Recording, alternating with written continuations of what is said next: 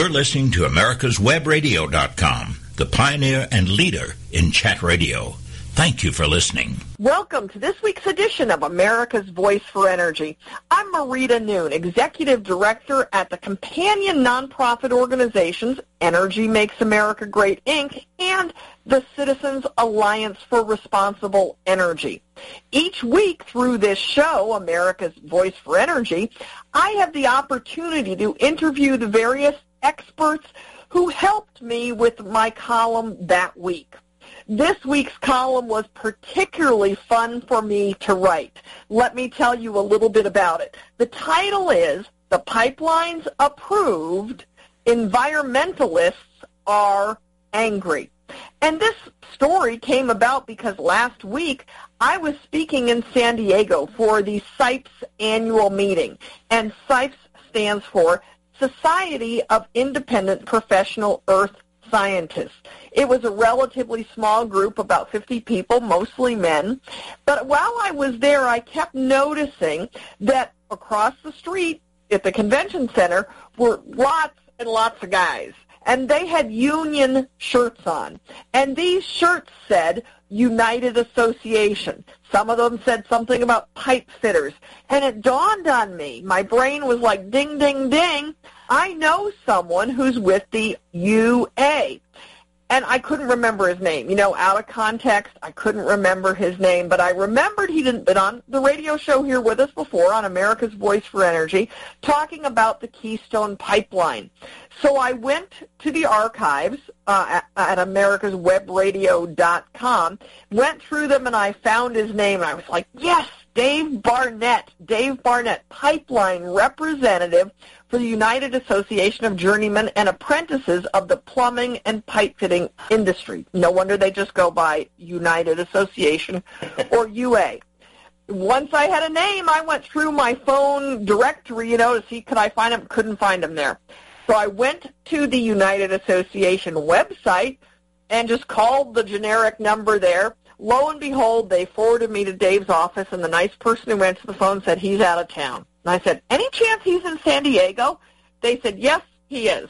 So long story short, I tracked him down, and uh, we I met with him and some others uh, one evening while we were both in San Diego, and Dave and I had never met before, so it was a big treat uh, to get to meet him. And now he's with us today to be my first guest on America's Voice for Energy. So, Dave, thanks for your patience in letting me give you that long introduction, but really it was such a treat for me to meet you.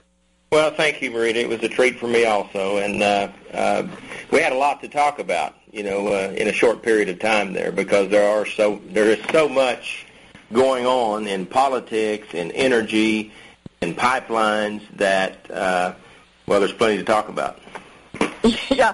Well, you know, it's kind of a fluke because just that day, and of course I blame it on God, but it was some might say it was coincidence, but that very day I had received an email from a group that I don't really get emails from. Actually, it had been forwarded to me, and it had a lot of energy news items in it. It was from the American fuel and petrochemical manufacturers, and uh, it had to do with what I wrote on last week on, on the renewable uh, fuel standard.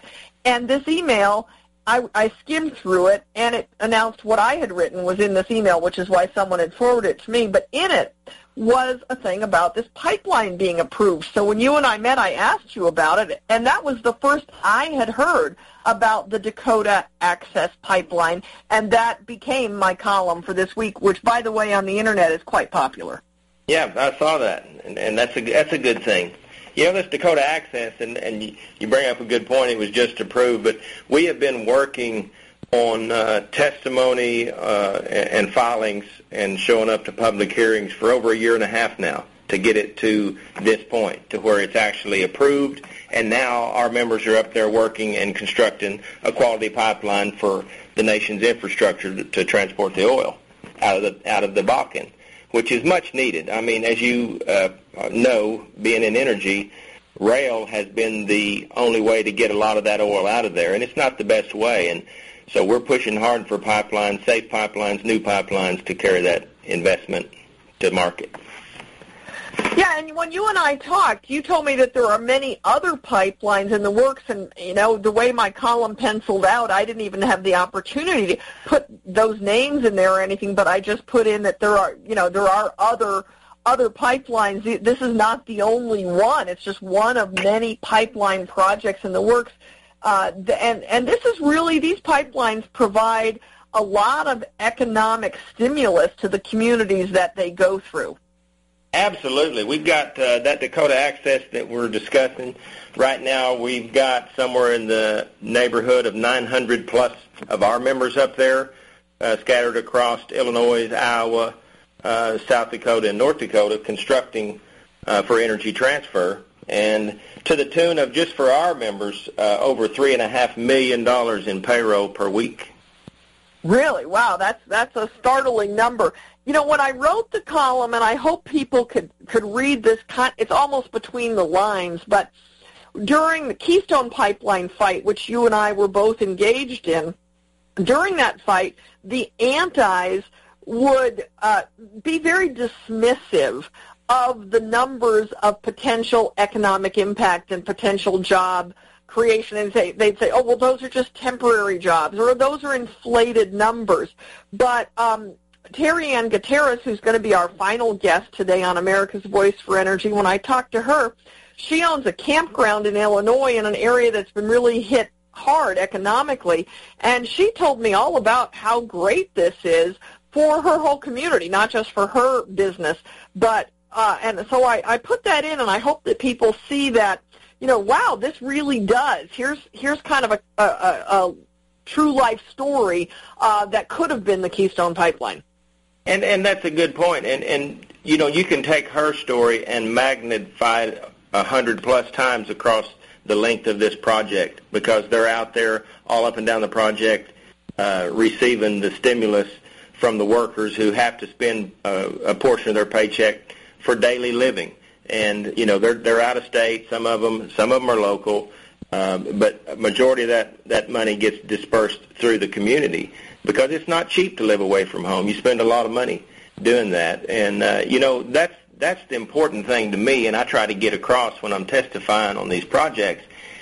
It involves real people. There are real individuals out there receiving benefit from this, and to say the least, the nation receiving the benefit of having our own oil produced. Look at the drillers. Look at the other end of it that have profited before we ever built the pipeline to use America's energy. And I tell you, it gets lost in all of the hoopla that, uh, you know, it's temporary jobs and everything else. But no, these are real people, and that's how they make their living. And it's one temporary job after another. And, and uh, you know, we're proud to do it. It's, it's the work we do. Yeah, and from what I what this uh, Terry Ann Gutierrez told me uh, when I talked to her in preparation for my column, uh, what she told me was that you know these people, and this was new to me. I'm sure you're familiar with it, Dave. But she told me these people, this they're used to this. This is how they live. They've got you know the husband and the wife and the kid, and they're in the motorhome, and they're all set up, and and they're totally accustomed to this and they do this job and they'll stay with her while they're in that working on that area and then they move on. Absolutely. And I don't know if you and I had discussed it or not, Marita, but for 30 years of my career, that's how I made my living, following pipelines. Around. No, I didn't know that. Oh yeah, I've owned those those uh, travel trailers and motorhomes and and lived half the year in them wherever the work you know was performed, and I know that life very well. And uh, it's a good life. It's an honest life, and people can make a decent living to where when they go back home, they can live with a standard that's far and above what they could ever scratch from where they live. That's just the way it is, and that's why they do it. Yeah. That's why they do it. It's yeah. it's it's it's it, you know it's middle class earnings. It really is. Well, I mean they're good middle class earnings. These are good paying jobs. Absolutely, absolutely. And and, you know, and, and as you said, there's all the the surrounding community that benefits as well with you know the waitresses and and hotels and other other industry that benefits equally. Yes, and you know, and here's something that's interesting, or I always thought that was interesting. I've been in more than one town around the country that was on the brink of, of just going under, no economic stimulus in those rural communities at all, and a pipeline would come through, and the the merchants were so happy that they'd throw us a party. The whole town would throw the pipeliners a party. Really? Main Street. Burlington, Colorado comes to the top of my mind. I remember that. Uh, we moved in there, and there was just no economy. You know, they're too far out of Denver to really uh, be able to benefit from that economy. And when we moved in there, I mean, all of the stores in town were just thriving, and they were tickled. I mean, it's it, it is. It's real stories that go with these projects. Dave, how can we get that message out there? I mean, obviously my little column, it's on some major websites, but it's not that big. How can we get people to understand how important this is? Because as you told me, there's like five other pipeline projects that are in the permitting process right now. Well, I think we just have to keep telling our story because it's a good story to tell. And, uh, you know, it, I, I don't think it gets the uh, ratings that the negativity that we read about uh, yeah. And and believe me, the the opposing side to these pipelines uh, are much less than truthful with a lot of the things they come out with, and and they do that to do exactly what they achieve, and that is to get the headlines. And so you take two headlines where I'm talking out there talking about good jobs for hardworking people. Well, that's a good story, but when they put their twist on the negative end of it and come off the wall with something that's unfounded, uh, that's usually what goes. But dramatic, unfounded, gets, but dramatic. Yeah, yeah, yeah. And as as a press reporter told me one time, you know, if it bleeds, it reads. And so, uh, you know, I think that's the the idea they go on. Um, we're going to have to figure out how to make our uh, story a little more uh, interesting, I guess, without uh, stretching the truth. Because I yeah, well, we've got a We've got about a minute and a half left, Dave. What are some of the other pipeline projects that are in the permitting process right now? Well, we have, uh, as we speak, uh, three meetings this week, two meetings next week across Pennsylvania with the Department of Environmental Quality for the Mariner East 2 project. That's a 350-mile 20-inch that's committed to be done all union. Um, it will come out of Ohio and go into Philadelphia. Um, so that should be decided real quick. I think this is the last round of meetings on that. Rover has just given their preliminary uh, approval for the Rover project. Uh, FERC has given their approval for the Rover project, and uh, so I look to be building that project, if not late this fall, first of next year. And that's 800 miles total mileage of various sizes of pipe to get some of that Marcellus gas out of there and across Ohio and into Michigan. So you know, we major um, ones. Uh, Sabal Trail down south, uh, that's a natural gas to feed into Florida coming out of Alabama and Georgia. Um, it's real close to getting the approval after court dates and and uh, comment periods that are uh, too numerous to mention. I think we're finally close to possibly getting the final permits to go on that. So they're large, large projects that take lots of folks. Are are there enough skilled laborers? And I'm down to about 30 seconds. But are there enough skilled workers to do all these projects? Yeah, and we have programs in place through our apprenticeship training that guarantees that we've got folks coming online. And and here's the other deal: we're out there recruiting all the time from from uh, from the other side, trying to get qualified people to come on board with us, you know, and see the benefits that we have. I mean, we're all about organizing. We're all about uh, meeting the need. We have not run into any issues yet uh, where we've had a manpower problem, and I don't foresee that because we're going to do whatever it takes to man these projects with skilled labor. Well, we're out of time. I wish we had more time to talk. I always appreciate talking to you, Dave Barnett, pipeline representative for uh, the United Association of Pipe Fitters who are building these pipes across America. Thanks for what you and your guys do for America. Thank you for what you do, Marina. Thank you, Dave. We'll be right back on America's Voice for Energy. Obamacare is failing. We all know that, but you need to know why and what you can do to get us back on the right track. Visit us at ObamacareWatch.org. This is Grace Marie Turner of the Galen Institute. Join us at ObamacareWatch.org. 45 years of experience is behind the most trusted name in auto transportation. Passport Transport, the first and finest today. That's why Passport Transport is the preferred auto transport for major auto manufacturers, concours, museums, tours, and collectors, and should be your choice from across the state to across the country. When you have the need, go to passporttransport.com and enjoy the peace of mind referenced experience will give you. Passport Transport. This is Dr. George. Join me Wednesday mornings for Medicine on Call and participate in a lively conversation Learn what's happening behind the headlines in medicine. Understand Obamacare and learn how to protect yourself and navigate the system. This is America's Webradio.com, the best in chat radio designed just for you. Welcome back to America's Voice for Energy. I'm Marita Noon, and in this segment, I'm delighted to welcome back to the show Representative Kevin Cramer, the Congressman at Large for the state of North Dakota. And of course, North Dakota is benefiting greatly from the new Dakota Access Pipeline. So, Congressman, thanks for joining us. It's good to have you with us again.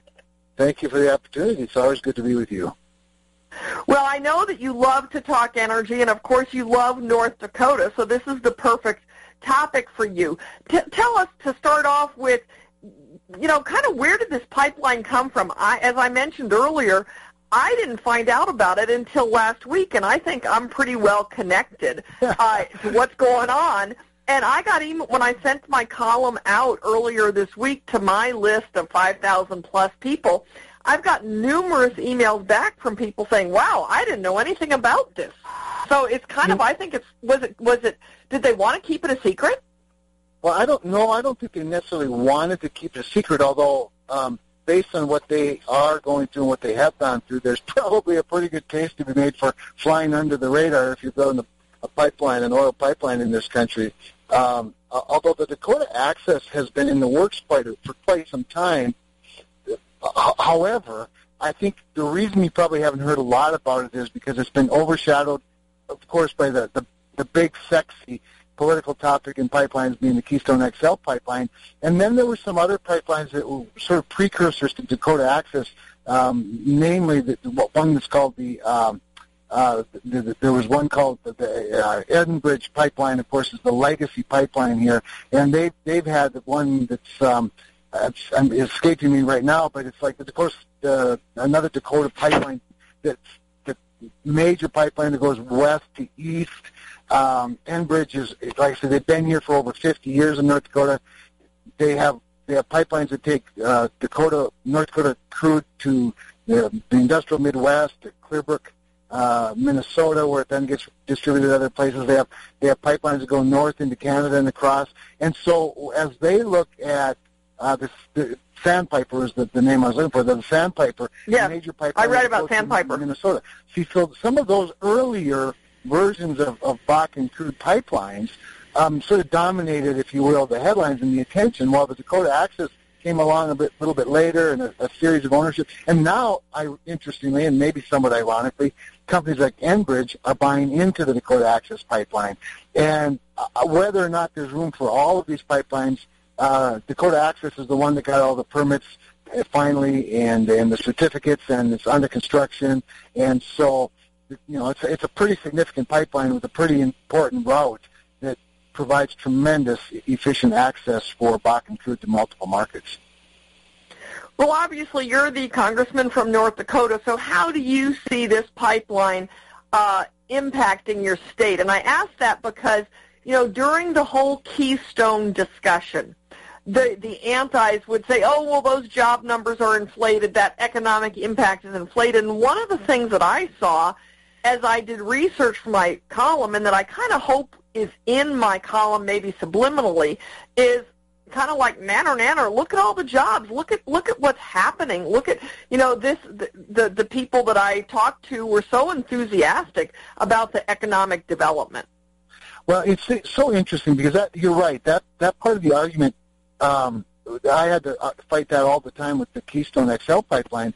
But Maria, there's a, a few things I'd, I'd highlight. One is it, it, it, building a pipeline does in fact employ thousands of people, not just the pipeline itself, not just the excavator, which is a, you know those are great jobs, not just the the, the pipe the pipeliners themselves, which are great jobs, the, the people that do the welding, which is by the way as much an art form as it is a as a as it is a you know, construction skill. It's a remarkable thing you have that, but you also have the entire supply chain.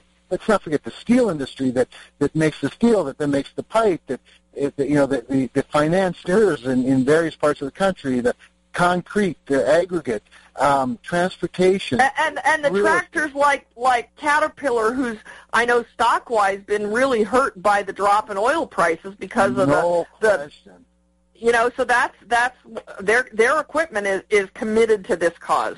Right. So you know, when any whenever somebody says, "Well, a pipeline is those are just temporary jobs," I always say, "So was building my house." But the construction company, the, the carpenters and whatnot that built my house are building other people's houses now. And I think this is one of the maybe understated things about infrastructure development.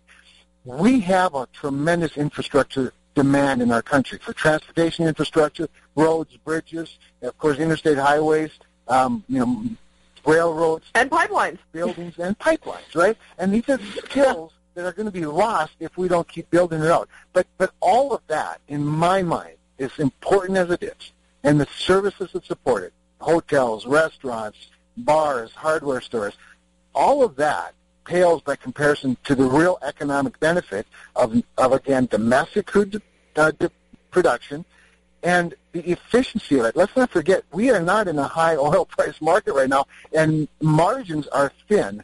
And, and every bit of margin that can be found in the efficiency of transport, the transportation infrastructure, that benefits the overall economy. So uh, I just can't tell you how important uh, a pipeline is, especially as large as this. I mean, we're talking about you know, 30 inches. We're talking about 470,000 barrels of oil per day out of North Dakota, um, you know, on this one pipeline that then gets distributed other places once it gets to places like Patoka, Illinois.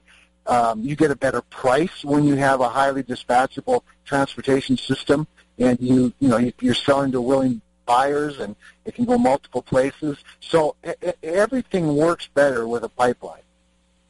Yeah, you know, and an interesting side note, and I threw this in in like a half a sentence in my column. I spoke a year, year and a half ago. I don't recall exactly. I believe the name of the group was the American Agri-Women. and these women, this conference that I spoke for, uh, they told me that they have soybeans, for example, rotting in silos because they cannot get their product to market because the rail space is all tied up with oil cars. Well, and, and rail is an important component in our transportation infrastructure of all kinds of products.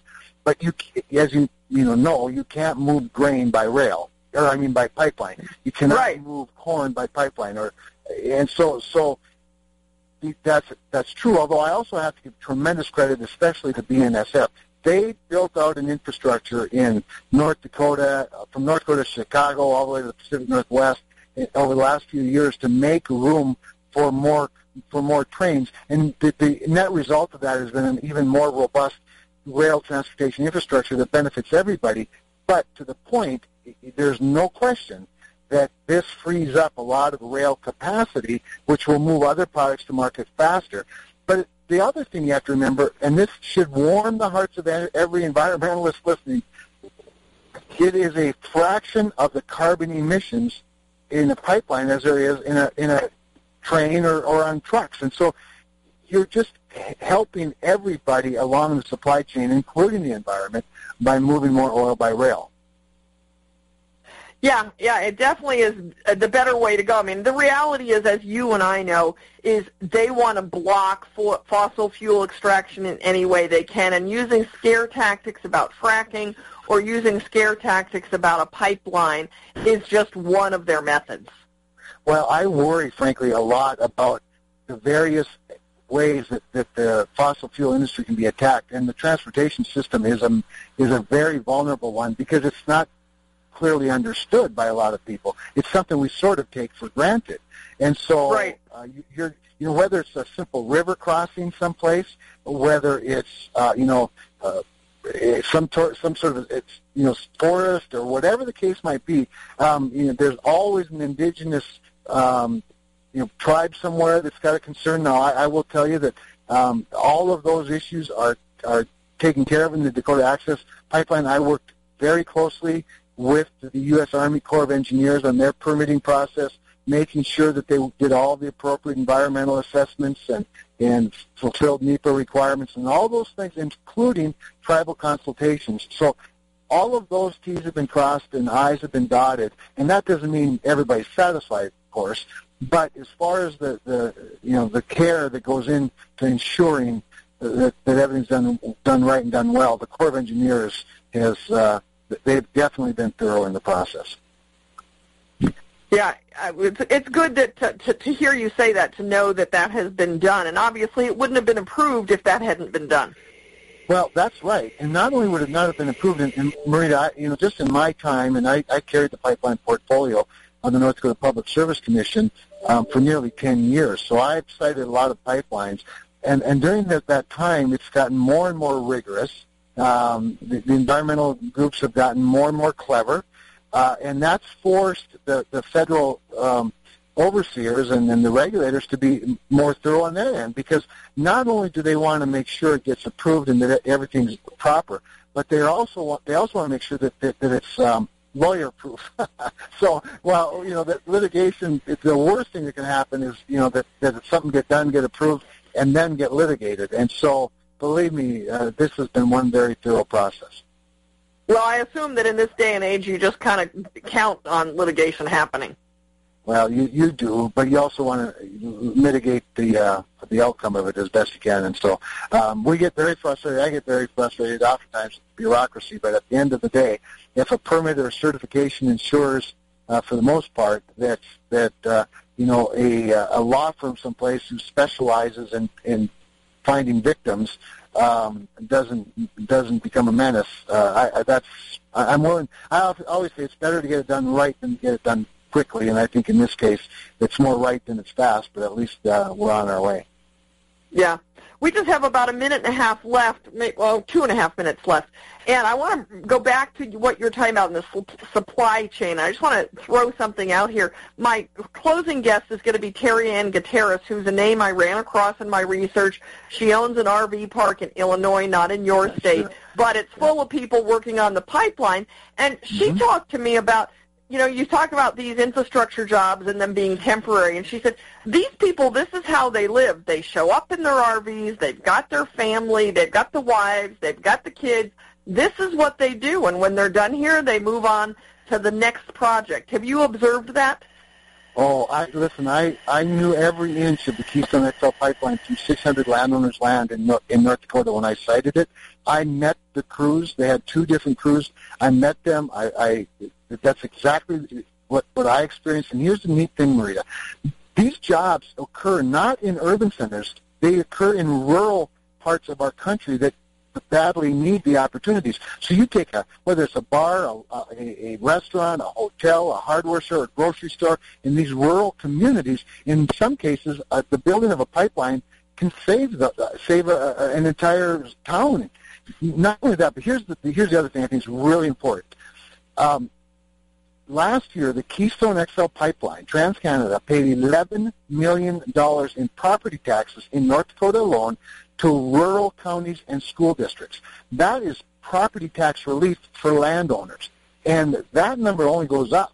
That does, that's not a number that goes down. So, you know, you think about rural economies that, that aren't necessarily benefiting from um, directly from the oil industry. This is these are rural economies that, but but for the oil industry, wouldn't you know they'd be they'd have to raise taxes or, or do with less in terms of education funding and and uh, you know infrastructure funding in their counties. So there is a lot of upside economically to uh, to a community, a county, and a state, as well as a nation. Yeah.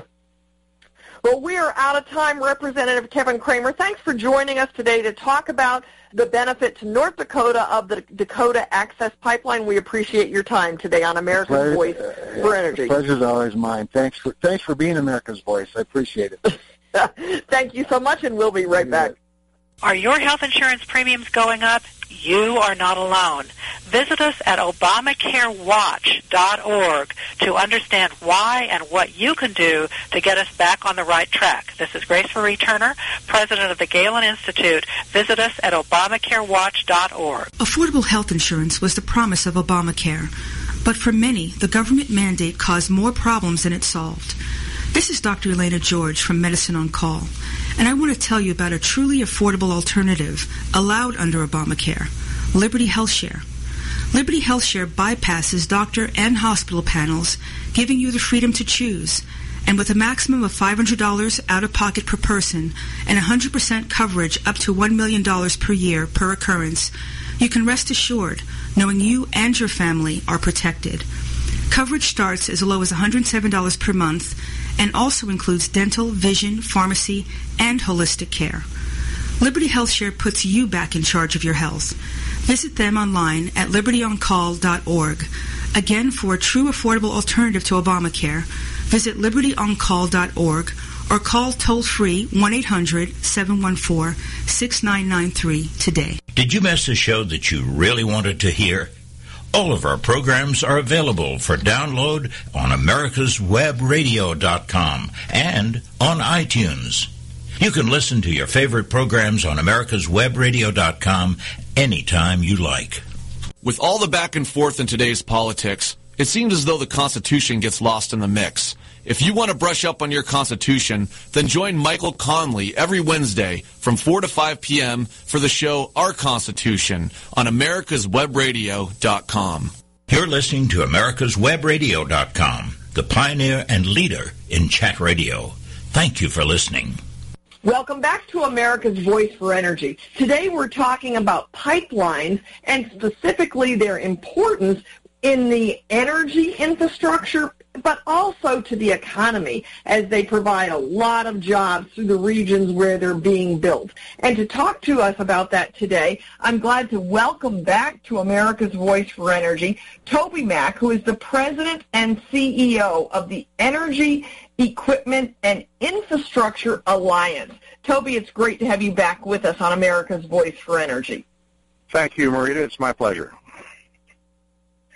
You know, we talk about, we've been talking about this pipeline, this new pipeline, Dakota Access.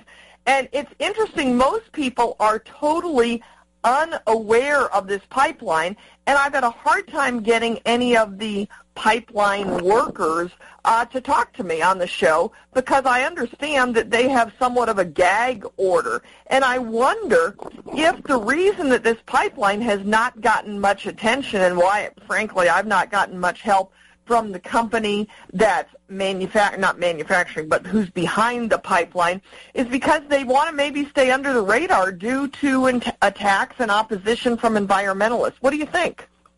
Um, I don't know if that's the reason, Marita. Uh, I do know that um, that there is a lot of opposition, and any voice that is from a stakeholder uh, a worker, a small business along the route, a supplier of uh, equipment uh, or materials or uh, construction services uh, such as earth moving and so forth, they all have a strong interest in uh, the project going forward. And so I, I don't think that um, that that's the reason. What I think might be the reason that you occasionally encounter um, you know, lack of contact is that people are so busy running and managing their businesses uh, and you know creating value in the markets that they serve they they're not really accustomed um, kind of to speaking out politically, and so sometimes people aren't comfortable doing it or they're just too busy. So I, I think that's more the dynamic than than people don't want to you know put a target on their back or get their head up above the trench. Well, I guess that's why what you do and what I do exists because we well, I hope that's what we're doing. Yes, and yes, indeed, I agree. Yeah, we definitely can have a voice out there when others when others cannot. But we've seen on this Dakota Access Pipeline, we have seen a, a, a even though most of the public, I mean, as I've sent it out uh, to my list of more than 5,000 people that I send my column to every week, I've had many comment back, I hadn't heard of this, didn't know anything about this. This is good news. And uh, so I think that this pipeline has been definitely under the radar, but we've seen uh, environmental attacks on it uh, have been very present. Uh, we've seen a lot of opposition to it. As a matter of fact, there was a really heinous um, arson attack on some of the equipment that was being used um, on the project in Iowa. Uh, they did over a million dollars worth of damage to um, a couple of pieces of construction machinery that that uh, you know are used to um, to excavate and move dirt on the project, but but it's more than that. And I don't want to characterize the opposition as being um, you know as being um, violent and um, and extreme in a lot of cases, but uh, folks that, that are that are opposing these projects, and it's not just that one. It's you know throughout the country, any project that's being proposed. Uh, the real motivation for the folks that are really behind the opposition is they are in what they call we call the keep it in the ground movement, and they have they have very clearly understood that if you can uh, stop pipeline infrastructure uh, from being created and pipeline transport capacity, uh, then it um, then it becomes uh, difficult to produce and difficult to consume, you know, at either ends of the pipeline. So, uh, so that's I think that's the real the real agenda, and um, and and and that's a, a very silly, I think, um, uh, way to look at it because in fact, uh, pipeline infrastructure is the safest by far and the most economical by far means of transporting, you know, any uh, kind of um, um, uh, petroleum or petroleum liquids or natural gas uh, through the distribution system, and the economy is utterly dependent on, um, you know, on a, uh, you know, an adequate and economical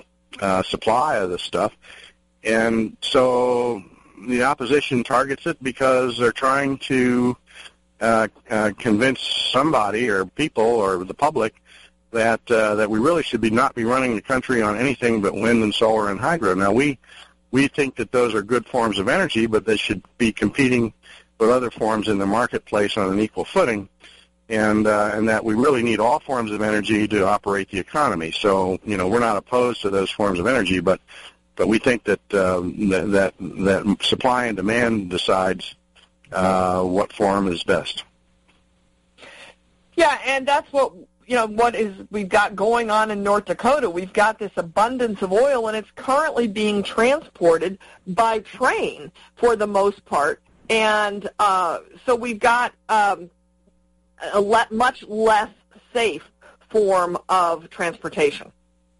Well, and I think the real issue, because you know, trains also have a pretty good rec- safety record, and that that it's getting better because standards are being uh, implemented that uh, provide for safer uh, rail cars, that, that provide for you know, um, you know, routing that avoids population centers, that provide for you know, kind of a slowdown and. Um, um, in in the in the train speeds and the throughput, but really it's it's really more of a matter of economics because if, and these aren't exact numbers, but I, I think they're approximate.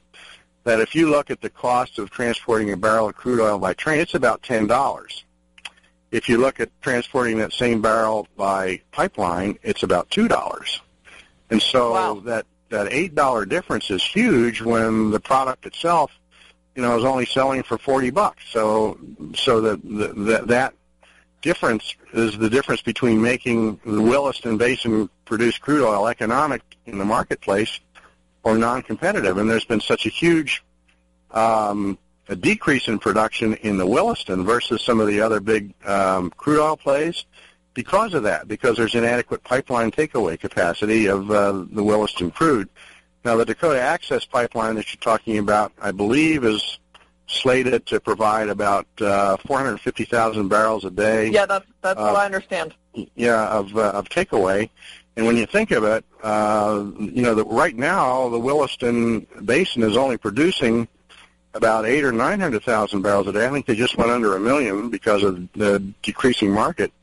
And so this this pipeline would actually would would actually have the capacity for carrying half, literally half, of what's being produced today. Now, I think in, in the future there's going to be a whole lot more uh, coming out of the Williston uh, when the market um, uh, rebalances. But uh, but for now, just think of it: you've got a new uh, piece of infrastructure that can handle little, little, literally half of current production in a much much more economical way. And so what that does is that suddenly makes Williston oil competitive with, uh, let's say, uh, Texas or Oklahoma or Colorado oil. Uh, so those producers uh, that uh, that are you know heavily invested up there suddenly now have access to market at economical levels that they didn't before. Well, and, and that makes a huge difference uh, for them and for American consumers as well. And of course, this is we're talking about American product, and uh, that the more we have of that, the less we import from somewhere else. Right, exactly right. Yeah, Well, and that yeah, moves us closer to becoming a net exporter.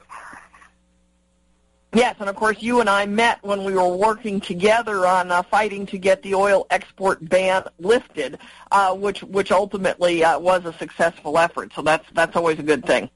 You bet. Now let's move in our r- remaining time that we have together, uh, a few minutes that we have to the jobs in the supply chain, because I know that that's something that in in your work uh, you really focus on.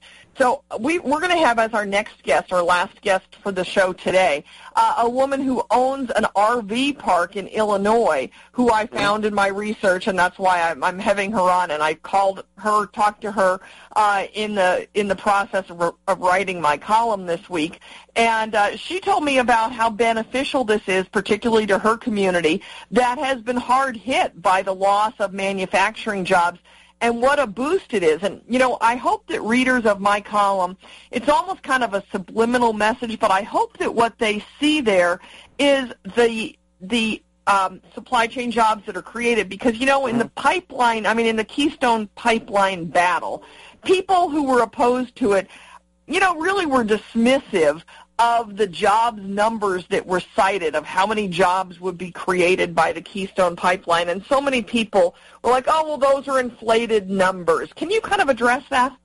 Well, they're not inflated numbers, number one, um, and they're not the only jobs at stake. Uh, because when you're talking, and right now, I'm in fact I'm in uh, the Philadelphia area, and I'm about to uh, take a team in to give testimony at a uh, Philadelphia Department uh, of Environmental Protection hearing uh, this evening about uh, another pipeline that's moving through Pennsylvania, and uh, without the pipeline capacity, the producers can't c- produce, and so forget for a moment all the jobs, the construction jobs and the labor jobs that are, cr- that are created along the, the path of the pipeline during construction. But if you if if you don't have the pipeline, you can't produce, and so there's an enormous number of supply chain jobs dependent on production. So you got to throw those jobs into the equation, um, and that's huge because when we did the crude oil export study, uh, we found that for every job on a production site, there are three more jobs created around the country in the supply chain, and they're not just in oil patch. They're in places like like Illinois and like uh, Michigan and Florida and New York, where products uh, and equipment is being manufactured that ends up getting used in production. So you got to consider those jobs. The the the, the labor used in uh, actual construction of the, of the pipeline is is is huge, and um, the laborers union and the operators engineers and the uh, the pipe fitters and the iron workers. Uh, most of these jobs are union and provide uh, tremendous employment for those folks. And you know, some sometimes you hear the opposition say, "Well, those aren't real jobs; they're just temporary jobs." You've heard, you've probably heard that. And Yeah, you know, most nothing. definitely. Yeah, and you know, I was on a panel with Terry O'Sullivan, who's a general president of the laborers uh, union, and Terry spoke up and he said, "Look, he said every construction job in this country is a temporary job because once the construction project is finished, they move on to the next one. So consider every job temporary, and there's that's no different in pipelines. If there's a good background um, volume of construction going on in pipeline work, there's always going to be the next project and the next project. And that's why, as our next guest is going to be, is uh, owns an RV park, and this is important work for, for people like her. We're out of time. We've been talking with Toby Mack, who's the president and CEO of the Energy Equipment and Infrastructure Alliance. Toby, we appreciate your insights, and thanks for joining us once again on America's Voice for Energy. It was my pleasure, Marita, and um, I'm looking forward to the show. Thank you so much. Appreciate t- keeping in touch with you. You're we'll welcome. be right back on America's Voice for Energy. Affordable health insurance was the promise of Obamacare, but for many, the government mandate caused more problems than it solved. This is Dr. Elaina George from Medicine on Call, and I want to tell you about a truly affordable alternative allowed under Obamacare, Liberty HealthShare. Liberty HealthShare bypasses doctor and hospital panels, giving you the freedom to choose. And with a maximum of $500 out of pocket per person and 100% coverage up to $1 million per year per occurrence, you can rest assured knowing you and your family are protected. Coverage starts as low as $107 per month and also includes dental, vision, pharmacy, and holistic care. Liberty HealthShare puts you back in charge of your health. Visit them online at libertyoncall.org. Again, for a true affordable alternative to Obamacare, visit libertyoncall.org or call toll-free 1-800-714-6993 today. Watchdog is a term given an organization like the United States Justice Foundation, which since 1979 has been watching out and, when necessary, taking the appropriate action from testifying to litigating to protect our constitutional rights.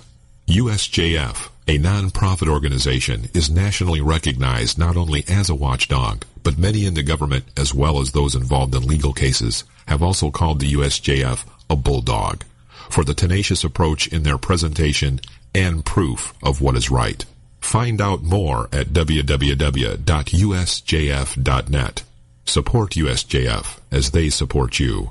You're listening to America'sWebRadio.com, the pioneer and leader in chat radio. Thank you for listening. Welcome to our closing segment of this week's edition of America's Voice for Energy. I'm Marita Noon, and this week we've been talking about a new pipeline, a pipeline that the environmentalists have called the new Keystone. But the pipeline is called the Dakota Access or the Bakken Pipeline, and it goes through four states, North Dakota, South Dakota, Iowa, and Illinois. And for our closing segment, we're going to be talking with Terry Ann Gutierrez, who owns an RV resort area called Buena Vista Farms. And Terry Ann, uh, that's in Illinois, and her park is uh, filled with people who are working on this pipeline and bringing economic development to her part of the country. So Terry Ann, thanks for joining us today on America's Voice for Energy. Yes, thank you, Marita. You know, and I found you, Terry Ann, because you were quoted in one of the newspaper articles that I read in preparation to write my column, and I tracked you down, which was easy to do, and you were so helpful and uh, so engaging to talk to. I feel like we've become quick friends in in uh, dealing with this pipeline issue and uh, the economic development. So, would you let our listeners know kind of where your RV park is and what a, what that community is like? Well, we're a new RV park. This is only our fourth year, and come to find out, nobody builds RV parks. They buy existing ones, or maybe they put one or two. It's legal in Illinois to put two spaces on your own property. Beyond that, then you're not inspected. You don't have you have uh, not inspected by the state health department. So we were luckily uh, seven miles north of the area where the pipe is all stored and all the equipment is stored. And many of the different trades meet at that location first thing in the morning before they disperse along the uh, 100 or 150 miles of pipe that's being laid. So we were in a wonderful location.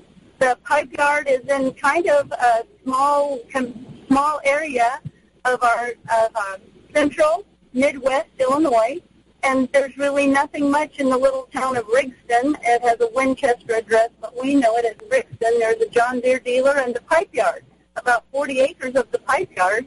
And my campground, if you go through the country, you see nothing but corn and soybeans and a few farmhouses um, on straight north, seven miles. so it was a lucky spot to be in at this moment. Yes, and so that's brought you your your uh, park has been full since this pipeline has started construction. Right. Previous to that, um, we have only been about 20% full.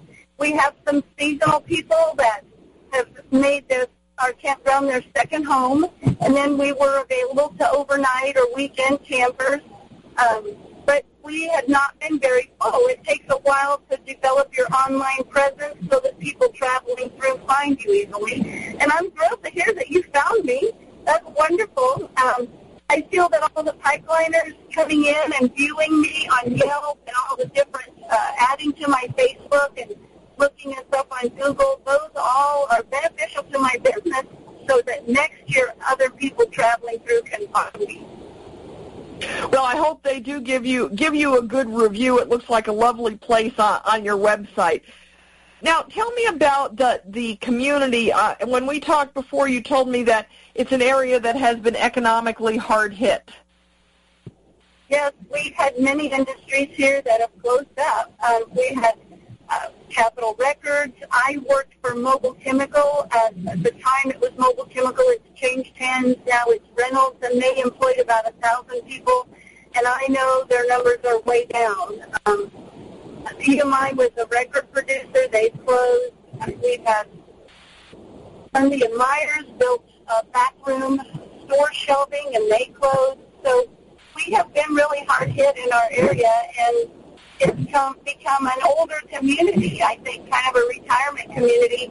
We're about 30 miles west of Springfield, the capital of Illinois, so we do have some government work there, and some of those retirees have chosen to move to our smaller rural community. We, our population is in decline, the birth rate is in decline, of course, and so um, we're trying to invest in schools to draw new people coming into our area. But the housing market has definitely slowed down. In my opinion, it's farming, it's corn and soybeans. That's our that's our claim to fame. It's our green ocean, as my Texas friend calls it. It's your green ocean, yeah. All the, you know, it's funny because I spoke for a group uh, a year or so ago called, I believe it was American Agri Woman Women, American Agri Women, and um, they they told me some of them said we have got soybeans rotting in silos because we can't get the track space for our cars because it's all being used up to transport oil. And we can't they've got long-term contracts and we can't get our product to market. So this pipeline uh, should be really beneficial for the agriculture industry as well. Oh yeah i hope so. We grow a lot of corn um, in our area too and, and that is shipped to ports and gone overseas, and so I think our balance of trade is is really important in an agricultural-based central Illinois, Midwest community. Yeah, it certainly is. And so this pipeline, it's going to take about 450,000 barrels of oil a day, I believe it is. Um, uh, maybe gallons. I, I should shouldn't set, have said that without having the data in front of me, but it's my research showed that it's going to free up 750 train cars a day that are currently being used um, to to transport oil. And yes, I've just looked. It is 450,000 barrels a day, not gallons a day, but that is being produced, or that this this pipeline will be able to carry. So, tell us a little bit more about um, you know the the volume of traffic that uh, and therefore economic development that is coming to a region such as yours because of this pipeline activity? Well, we have John Deere distributors and, and Caterpillar distributors in our area, and I have a friend who is the CEO of a welding supply company. So all of those businesses are benefiting from the pipeline coming through. But these people live full time, many of them in their RVs. So all of our retail stores are benefiting and our restaurants and, of course, the bars. Um, yeah, of course, the bars. Yeah. So there are just many, many purchases. It just brings money flowing through the community. Um, I'm a little bit concerned how you manage a spike in a small business. A steady growth is much easier to manage. Sure. I'm going to have bills that are due next year based on this year's income and this year's labor that I have to pay next year. So if I save the money, I'm going to pay high taxes. If I add to my infrastructure and, and uh, build a building or purchase equipment, then I have tax write-off, but then I'm going to have to borrow money to pay the insurance and the labor bill, the workman's comp bill next year. So I'm a little bit concerned when when they leave about the vacuum that they that is left behind. So I I'm hoping that there will be some restoration work, you know, along the pipeline, growing back the grass. They're very very careful about the environmental impact. Um, they they are very careful about restoring the crop ground and restoring the grass and leaving our roadways in good shape. So that's another way that they are investing back in our community. Yes, and that so hopefully that that will help you next year. You do present a, a an interesting kind of a problem with that. Well, you've got this short-term boom. How do you handle that? Um, do you have any hope that your legislators are going to look at uh, some exemptions tax-wise for a situation such as this? Uh, Illinois legislation, no, I don't. I well, that's true. Thinking of it's Illinois. uh, not to be too political here, but um, Illinois is a very high tax state, and um, I just had a recent appeal for. I have park model homes, which are RVs, and they come down the road on wheels, and I use them as cabins, and um, and my my county is charging me as though they're real property as though they're a home and they're appreciating. And I just appealed that to the state property tax board of appeals, and it was not found in my favor. They're saying, oh yeah, they should be taxed, just like any garden shed would be taxed. So, so now taxation is a difficult issue, and I don't have a lot of hope that there'll be tax breaks. Well, sorry about that. It's not my expertise, so I can't can't go too far on that conversation. We've just got a few minutes left, Terry Ann. Let's. You've had a lot of conversations with the pipeliners who are uh, staying in your resort there, your RV resort. What are some of the most interesting conversations that you've had with them uh, as the actual workers? Because I think for most of us, we don't realize that there is this kind of whole subculture of kind of nomadic workers that follow the jobs.